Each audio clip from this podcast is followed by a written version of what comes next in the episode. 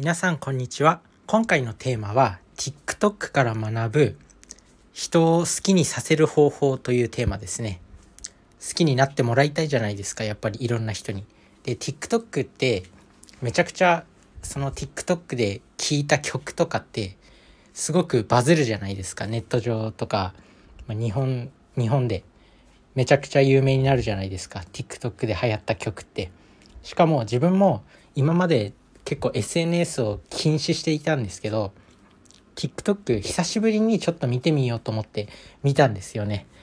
そしたらもうやっぱりすごい中毒になるし面白いしどんどん見ちゃうしなんか曲が頭に残るんですよね。でこれなんで TikTok で聴いた曲ってめちゃくちゃバズるんだろうって考えた時にやっぱり何回も触れるからなんですよ。だから自分が今日のテーマね。自分がなんか好きになってもらいたいとかなんかこの人に好かれたいっていう人とかがいたら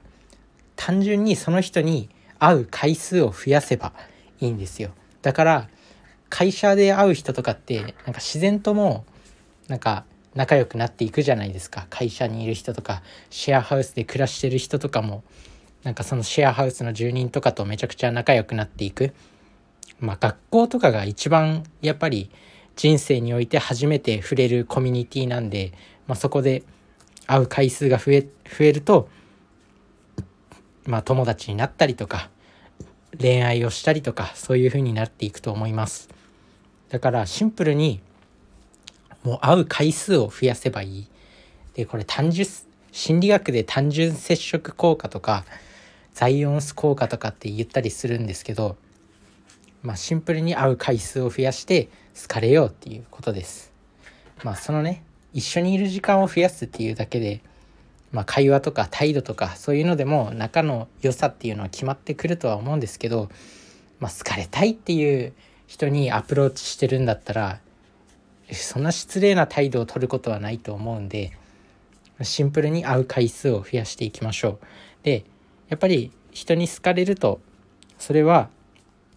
自分自身の幸福にもつながるし最終的にやっぱり人間人間関係って仕事で一番重要なんじゃないかなと思います。人生。人生。仕事とか人生で一番重要。やっぱりなんだろう。最後死ぬ時にもう誰もなんだろう。こう寂しがってくれないとかってちょっと悲しいし人とのつながりから新たな仕事とかも生まれたりするしやっぱりそういうね人とその人と仲良くなりたいってなったらその人に会いに行く。いっぱいたくさん会いに行く。一緒にいる時間を増やすっていうのがいいんだと思います。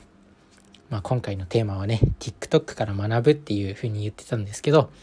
TikTok で曲がバズる原因もやっぱり知らず知らずのうちにその曲を聴いちゃってる。で頭の中でこう再生されてしまう。でなんかこの曲ってなんか音楽って何回も聴くと好きになるじゃないですか。やっぱ有名な曲とかって普段音楽聴かない人でもなんか結構街中とかで流れてたりテレビのコマーシャルとかで流れてたりするとやっぱその曲がなんか好きになってる。でこれと一緒だと思うんですよね。だから自然にその人と一緒にいる時間を増やすと好かれるよっていうお話です。是非活用していきましょう。それじゃあね。バイバーイ。